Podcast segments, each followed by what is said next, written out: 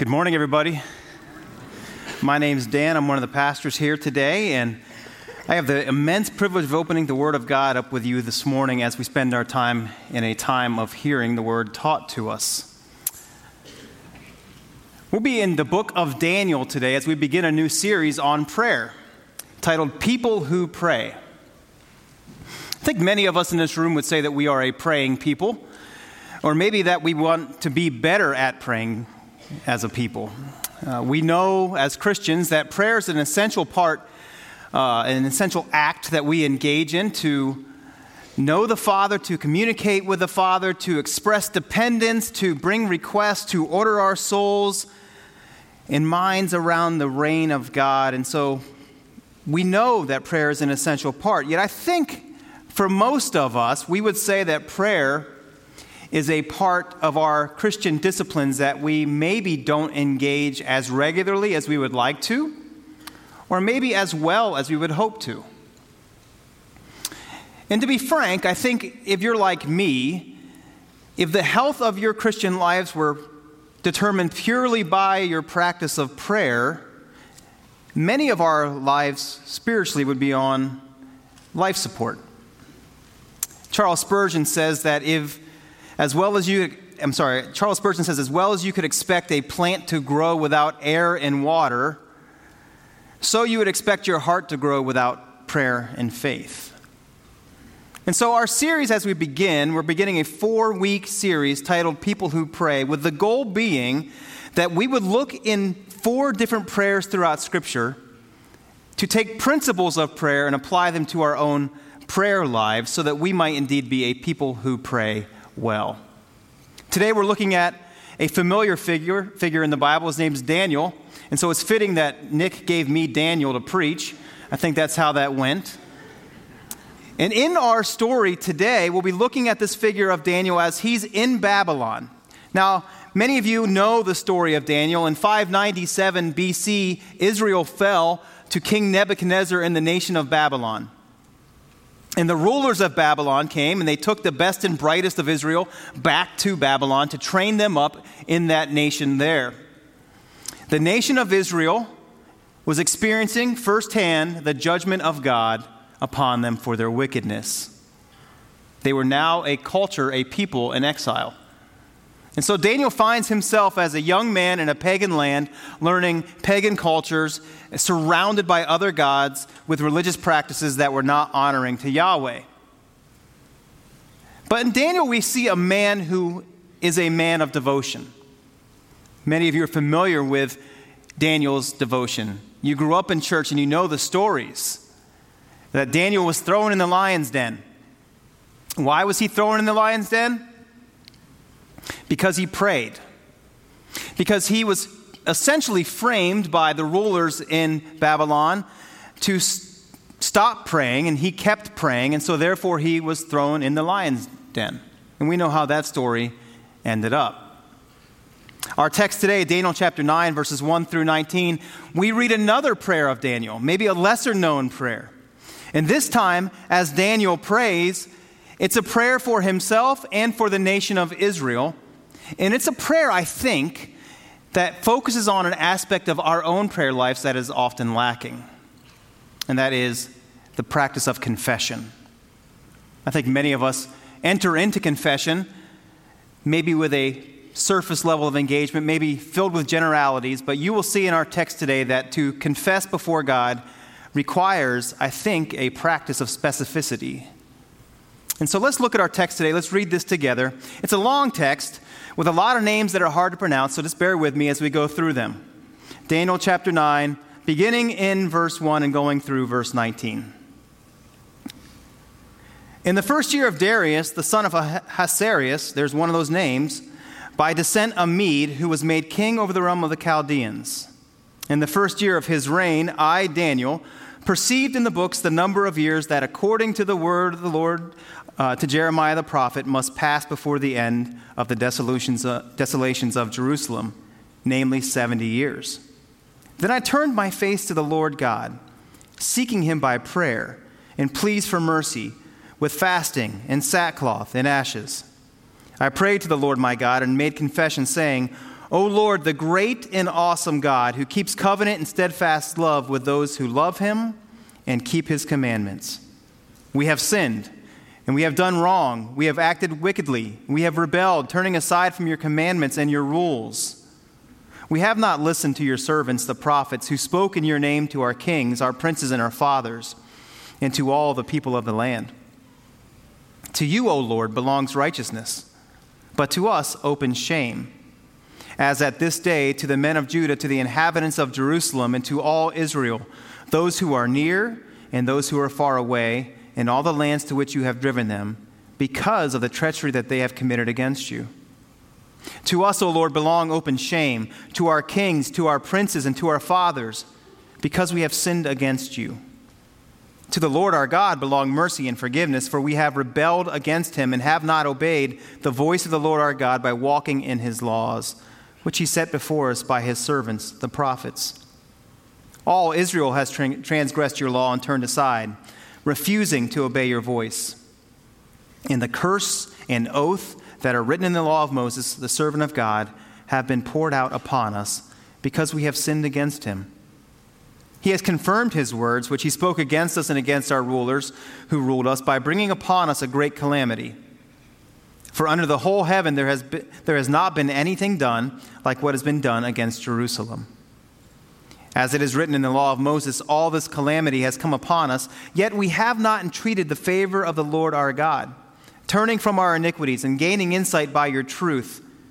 Therefore, the Lord has kept ready the calamity and has brought it upon us. For the Lord our God is righteous in all the works that he has done, and we have not obeyed his voice. And now, O Lord our God, who brought your people out of the land of Egypt with a mighty hand, and have made a name for yourself, as at this day we have sinned, we have done wickedly. O Lord, according to all your righteous acts, let your anger and your wrath turn away from your city, Jerusalem, your holy hill.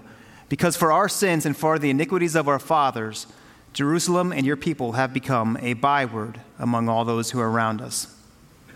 Now, therefore, O our God, listen to the prayer of your servant and to his pleas for mercy. And for your own sake, O Lord, make your face to shine upon your sanctuary, which is desolate. O my God, incline your ear and hear. Open your eyes and see our desolations in the city that is called by your name. For we do not present our pleas before you because of our righteousness, but because of your great mercy. O Lord, hear. O Lord, forgive. O Lord, pay attention and act.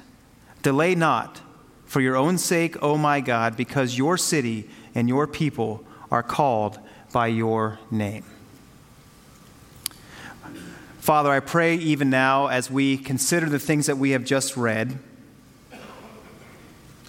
that this word that you have given us would do your work in our hearts. Lord, that we would be honest about our condition before you, the Holy God,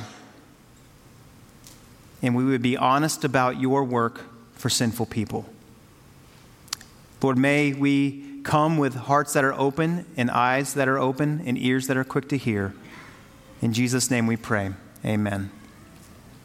We've already recounted an example of Daniel's devotion as he prayed three times a day and experienced the consequence of that. But Daniel, here in chapter 9, beginning in verse 1 through 4, we see that he is still a devoted follower of Jesus Christ. Daniel finds himself in a land of exile with Babylon. And now he finds himself in a land of exile with a different ruler, Darius, the Mede. Babylon has fallen to the Persians, and now there's a new kingdom in place, and Daniel still finds himself devoted to the God that he serves.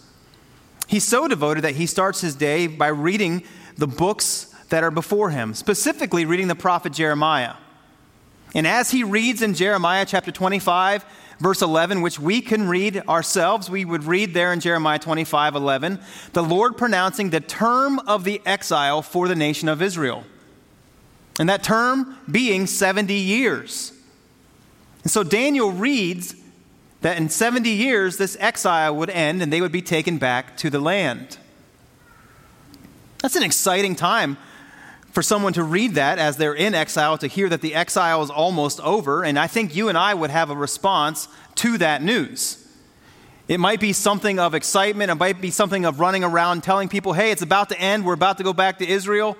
But here, if you look at the Bible, you see what Daniel's response is, and you would say that his response is slightly different than our response. His response, found in verse 3, he turned his face to the Lord. And not only did he turn his face to the Lord, but he put on sackcloth and ashes and began to fast. He took a posture of mourning as he considered the fact that the Lord was about to end the exile and bring the people back to Israel. Why did Daniel mourn instead of celebrate? Well, I think the answer is given to us in verse 4 as we read that Daniel writes, O Lord, the great and awesome God who keeps covenant and steadfast love with those who love him and keep his commandments. I think Daniel, in the midst of this moment, recognized the nature and the quality of God and recognized that he and the nation of Israel were not holy. And there was a contrast felt in his heart as he stood and recognized the holy and faithful and covenant steadfast God, and then looked at himself and the nation of Israel and recognized wickedness. And so he made confession. He began a confession before the holy God for himself and for the nation Israel. And so, as we think about confessional prayer, being Christians who confess our sins, I think the starting point that we need to start with is to realize that there is absolutely a need for our confession. And that confession is because we are wicked. When we think about praying prayers of confession, I wonder how many of you actually do confess your sins to the Lord on a regular basis. I did a straw poll this week, and I went around and asked a bunch of Christians who I know have been Christians for some time how often they confess their sins to the Lord. And I think for some of them, they thought that I was going to start taking confession from them at that point. But all of them were honest enough to say to me, even as I said to them, we don't confess our sins in specificity to God very often. We don't sit down before the Holy God and list out our sins, our wickedness, but I would say to you that I think it's rather important, and the point of our sermon today will help will be to help show you why I think it's important for us to do so. And we see an illustration here of Daniel in his prayer that two thirds of his prayer is actually confession before he gets to petition, before he even asks God for anything. Look at the needs that Daniel confesses here before the Lord, the wickedness that he confesses beginning in verse 5, it's quite a list. He says, We have sinned, we have done wrong, we have acted wickedly, we have rebelled, turned aside from the commandments of God. Verse 6, then, we have not listened to the prophets that God has sent. Verse 7, we have actively committed treachery to God, which means that you have tried to deceive God. Verse 8, we have sinned against you, God. Verse 9, we have rebelled against you. Verse 10, we have not obeyed God's voice, his laws, or his ways. Verse 11, all Israel has failed to keep God, God's law. Verse 14, we have not obeyed his voice. Verse 15, we have sinned and we have acted wickedly. That's quite a list. And when you read that list, you think, man, Israel is a hot mess, and you would be right to say that. But this list and this confession represents something even bigger than that. This list re- reflects that Israel is a wicked and evil nation because they have stood and lived and operated in opposition to the holy standard of the holy God. And here's what I mean by that it wasn't other nations telling Israel that they needed to confess. The other nations would have said Israel's doing just fine, their behavior is fine. Which leads me to a personal point of application, and I hope that you hear it as well. If you and if I do not feel the weight of our wicked tendencies and in turn feel and apply them to the need of confession before the holy God, it could be that we are defining our lives not by God's ways and His reign, but we are defining our lives by the culture around us. Confession is necessary for the Christian because it helps us to realize and remember the biblical standard that God has given us, and it clarifies what it means to live as a child of God. And to actively and honestly be a confessional Christian in, in our prayers serves to help us in a very fundamental way. We remember who God is, and we acknowledge who we are. Sometimes we reverse that. We spend many times remembering who we are first and foremost and forgetting who God is. And so, this practice of confession in our lives and in Daniel's lives is evidenced really taking two forms there's the personal side and there's the communal side. And if you look at the text here in front of us, you see that in verse 3, Daniel begins on the personal side, recognizing that this is his confession first and foremost. And we would think Daniel really doesn't need to confess. He's a pretty solid guy. But he does need to confess, and he begins the confession with his own personal confession. It is his confession first and foremost. And what Daniel recognizes is what all of us in this room recognize. We all have a common experience with God. We are instinctively rebellious against God. We hear his teachings and we try to find ways out of it. We know his ways and we try to recreate his ways to our benefit. All of us in this room have that same propensity. We're a bit like the little boy who was riding in the car with his mom long before there were car seats for children. Some of you remember those times. And you'd be riding in the front seat, and this little boy was riding in the front seat, standing up as his mom was driving. And some of you younger people think, that's terrifying. That's how we grew up. And this little boy was standing up, and his mom kept telling him, Sit down, sit down, sit down. And he would sit down for a second, then stand right back up. Finally, she put her hand on him and pushed him down into the seat and said, You have to stay seated. And he looked at her and he said, I may be sitting down on the outside, but inside I'm standing up. That's a bit how we approach God and His holiness and His way for our lives. We instinctively rebel against it, and so we must indeed confess to our wickedness before God. And so there's a personal side to confession. There's also a communal side. When we gather together, we do so with a purpose in mind, an intent in mind. And Daniel does the same thing here in Daniel chapter 9. He confesses for the people, as the people. He uses language that is plural. You'll see, beginning in verse 4, 5, and on, he uses language we. He's putting himself with a group of people. And when God redeems a people, he redeems a people to an intent, and that is purity. And so this wicked people gathered together to confess their wickedness, which is what we should do even as we gather this day. A Dutch theologian says this about this point. He says, What distinguishes the church from the rest of the world is not that we are less wicked but that by the grace of God we have learned to see our wickedness for what it is and to confess our sins. The church is the only body on earth that confesses sins, and when the confession of sins dies out, the church is no longer the church. Well, I think we see that in many of our churches today. There is a lack of awareness and confession of sins. There's a lack of understanding God's call upon people. And the church is the only gathering of people who confess their sinfulness before the holy God. If you go to a Rotary meeting, you're not starting that meeting off by confessing sins. And we know our Senate doesn't start their meetings off by confessing sins either. The church is the only place where confessions of our sins before the holy God is our business. And so Daniel shows that in this prayer that the proper position for the child of God in prayer is one of confession about our wickedness. And we need to confess because we are a wicked people who live in perpetual violation of God's holiness. And it's in that violation of God's holiness that Daniel confesses not only that Israel is wicked, but that God is just in judging Israel's wickedness. This is what happens when we confess our sins. It changes our posture towards God's action against wickedness.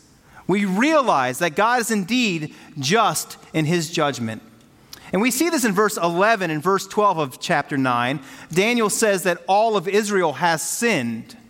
And in verse 12, there's this wonderful phrase confirming who God is. He says that God has confirmed his words, which he spoke against us and our rulers. God's character is proven true even as he judges sin.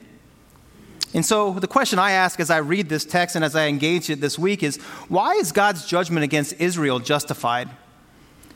Well, the first thing that we can understand is that Israel's rejected God's law. If you know anything about Israel's trajectory in the Old Testament, they're called many names. One of the names is stiff necked people. they hear the things of God, but they stand up against it. That seems to be their pattern. And so they have rejected God's law directly, which has resulted in them being in this place of exile. As Daniel writes this in chapter 9, he's thinking and writing down and referencing a few places in the Old Testament that we should pay attention to. He's referencing the law given to Israel in Leviticus chapter 26, where God gives blessings and promised judgment. And he's referencing Deuteronomy 28, where God gives blessings and promised judgment. Let's listen to the blessings that God promises if you obey in the Old Testament as he gives this to Israel. In Leviticus 26 3, here's the blessing. If you walk in my statutes and you observe my commandments and you do them, I will give you rains in their season, and your land shall yield its increase, and the trees shall always be fruitful. That sounds okay, right? Here's the judgment.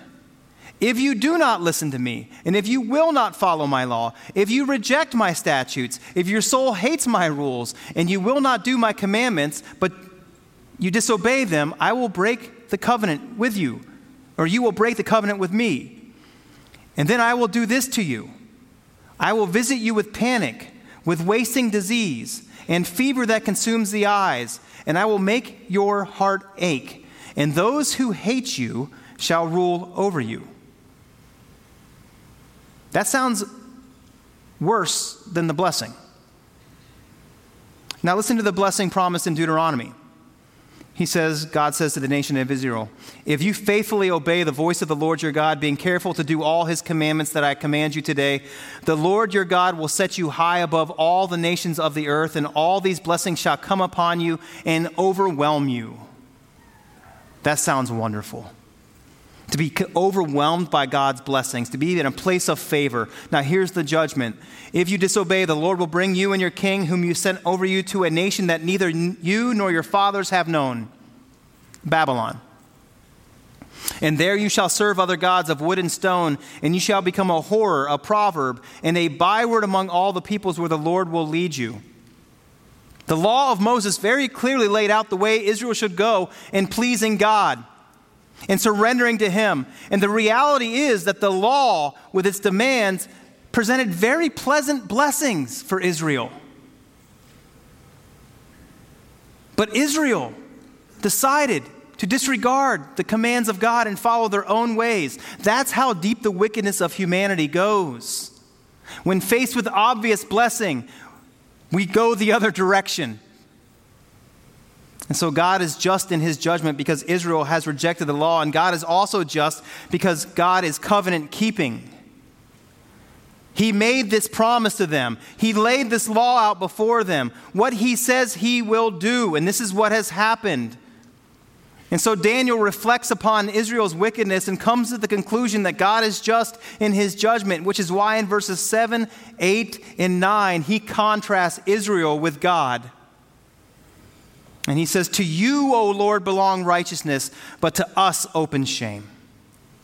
To us, O Lord, belongs open shame, but to you, O Lord, our God, belong mercy and forgiveness. And if you're like me, if you're inquisitive at all, verse 13 should stand out to us. Because I think Daniel writes this in verse 13 with like a, a headache of sorts. Verse 13 says, As it is written in the law of Moses, all this calamity has come upon us, yet we have not entreated the favor of the Lord our God, turning from our iniquities and gaining insight by your truth. In short, Daniel says, We've just experienced the judgment of God, but we still don't repent. What is happening? Despite the judgment of God, despite the clear consequence of disobedience and the nature of God being revealed in this punishment, Israel refuses to repent. And I think there are many of us in this room who know the promises of God to be true, yet we stand ourselves up against them. And the question that I ask myself, and I had to live with this the whole week, so now you have to live with it for the next 10 minutes. Why don't we confess? Why are we so resistant to honestly go before God with our confession? And I know there are probably many, many reasons, but let me tell you three that I kind of landed on that maybe are a summary of all of them. I think the first is that the holiness of God is lost on us. We know of God being holy, but we do not know God as holy. And I think the language in Christendom today reflects a casual approach to God. We call him pal, we call him the man upstairs, we call him other names that do not reflect who the God of the universe actually is. In the Bible, the holiness of God is re- represented as God being a consuming fire, a presence that no man can look upon, a purity that is blinding to the sinful soul of men. His holiness has caused the earth to shake, mountains to fall, men to run in terror, and the wicked mouths to be silent. This is the holy God. And for us to call him pal doesn't line up. And when we fail to see God as a holy God, then our confessions tend to grow silent. Secondly, I think we minimize sin, and that's why we don't confess. This does indeed flow out of the holiness of God. Our understanding of sin is only proper when we properly understand the holiness of God. Without a holy God, sin is ill defined at best, or disregarded altogether at worst. Sin becomes a sliding scale right? That you judge as confession worthy or not. Well, I'm not that bad, so I don't really need to confess this or whatever. We become the arbiters of truth.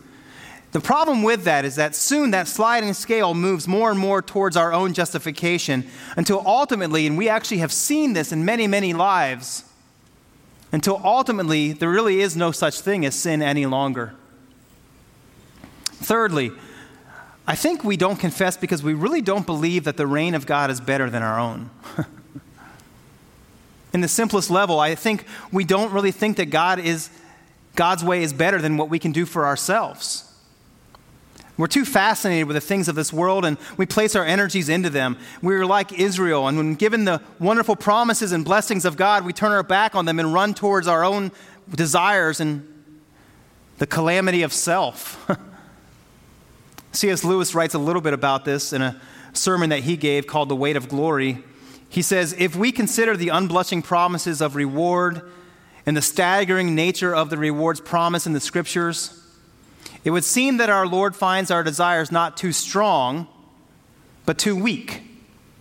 We are half hearted creatures, fooling about with drink and sex and ambition when infinite joy is offered us, like an ignorant child who wants to go on making mud pies in a slum because he cannot imagine what is meant by the offer of a holiday at the sea.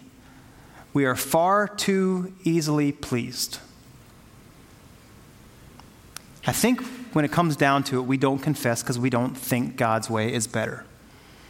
And even as Daniel prays a prayer of confession, he sees, feels, and pronounces the immense, resistant, rebellious wickedness of God's people. And so he comes to a point in verse 18 where he recognizes that as he confesses the wickedness and as he confesses that God is just in his judgment, he realizes there's only one hope for the wicked people. And look at verse 18 in Daniel 9. Daniel says, For we do not present our pleas before you because of our righteousness, but because of your great mercy.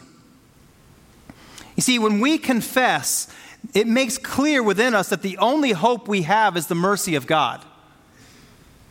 When we fail to actively confess our sins before the Lord, Psalm 32 says we waste away internally. Some of you feel that. The weight of your sin is upon you. And there's going to be one of two things that you respond with with regards to your sin. Maybe you'll feel a hopeless sense of condemnation, or you'll feel a sense of self righteousness. But when we actively practice confession in our prayers, it is then that we know in our hearts the encouraging news that the mercy of God is the only way that the rebellious sinner can experience forgiveness. Mercy is God's character, and it's His favor to those who are in the midst of distress. And this is what Daniel's pleading for in his prayer is the mercy of God. And so he begins in verse 15 to work through why God can provide mercy as he prays for it. And so look at verse 15 real quick. We're going to pop through these. He says, God, you have delivered your people out of Egypt in verse 15 and made a name for yourself. Verse 16, God, you have delivered your, please deliver your anger and wrath according to your righteous acts. Verse 17, for your own sake, hear us. You see, Daniel's plea for mercy and our own pleas for mercy rest on God's character and his name, not our own worthiness. This is what Daniel is pushing to as he comes to the conclusion of this prayer. The righteousness of God is the basis for God's judgment, and it is that very same righteousness that will be our deliverance. And it's because of God's righteousness and his mercy that Daniel can even make a plea for it.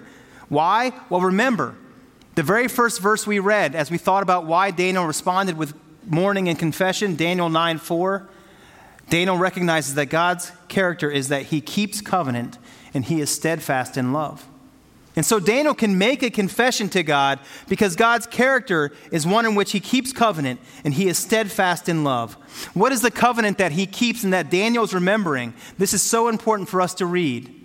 A few verses for us to understand. Of Exodus 34 6. As God establishes his covenant with Moses, God descends before Moses. Had to be a terrifying moment for him.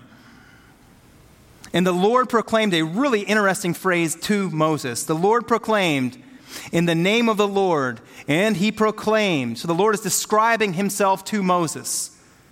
He said, The Lord, the Lord, a God merciful and gracious, slow to anger, and abounding in steadfast love for thousands, forgiving iniquity and transgression and sin. This is God proclaiming his covenant to Moses. And then in Second Chronicles 39, for the Lord your God is gracious and merciful and will not turn away his face from you if you return to him. And so his covenant is this where there is sin, he will forgive you when there is a confession and turning to him because he is merciful to the sinner. And his steadfast love, though, is how the covenant finds operation. His steadfast love is rooted in his character of covenant keeping.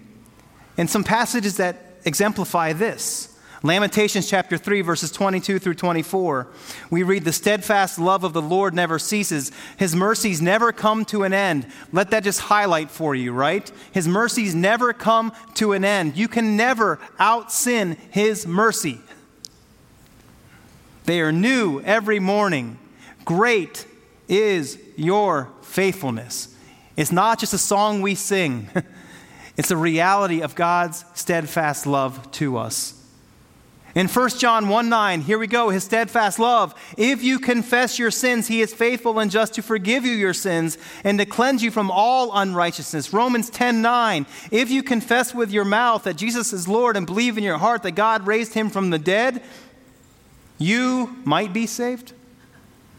You will be saved. God's covenant is proven true through his action on the cross for your behalf. That if you confess your ma- with your mouth that you are a sinner, his mercies are new for you every single day. And so Daniel's only hope in the midst of his plea for mercy, in the midst of his plea for deliverance, is that God is covenant keeping and his steadfast love is forever. And so, too, our only hope is that. Our only hope is God's merciful character and forgiving work through Jesus Christ, our deliverer. I wonder, and hear me, will you confess? Maybe some of you in this room have been hanging on to your wickedness. You've been hanging on to your sinfulness. You've been hoping that somehow it'll finally turn around and you'll get things sorted out. A wicked heart cannot bring about deliverance from the calamity of wickedness, but Jesus Christ can. Will you this day confess your sins and rest upon the certainty of the promise that as you confess your sins, you will be forgiven from them and given new life? This is the invitation of this sermon. And for many of us in this room, we're Christians. Why should we keep confessing? Why is it that we should make a practice of confessional praying before God? Why is it in the mornings we should give God the list of our sins? They're already forgiven, so why should we do it? Well, to put it simply, here's why. Because for the Christian, confession of sins to God is not guilt inducing, it's gospel proclaiming. As you confess your sins to the Lord, the gospel is reinforced in your heart. You recognize your need for a Savior and you proclaim that. And so, friends, I pray that as we look at this prayer of Daniel, we will recognize that we should be a people who confess regularly, specifically, actively, knowing full well that God is covenant keeping and his steadfast love is new every morning. Let's pray.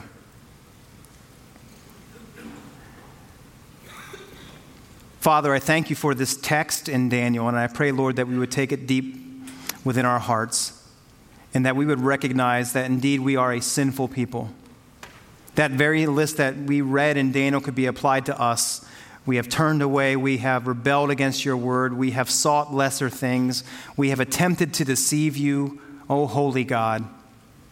And so we recognize that you are just in your judgment against sin. And Lord, it, while we are in our sin, we experience your judgment. And so we come before you as a people that are broken by our sin, and we recognize that it is through your mercy and your mercy alone that you redeem us. And we thank you that this redemption is sure and certain, and that we are held by your faithfulness, not our own ability. And so, Lord, thank you for this time in your word. Lord, may this lessons that we take from it be applied to our heart. And Lord, may we never be the same because we have been transformed by you, our saving God. In Jesus' name we pray. Amen.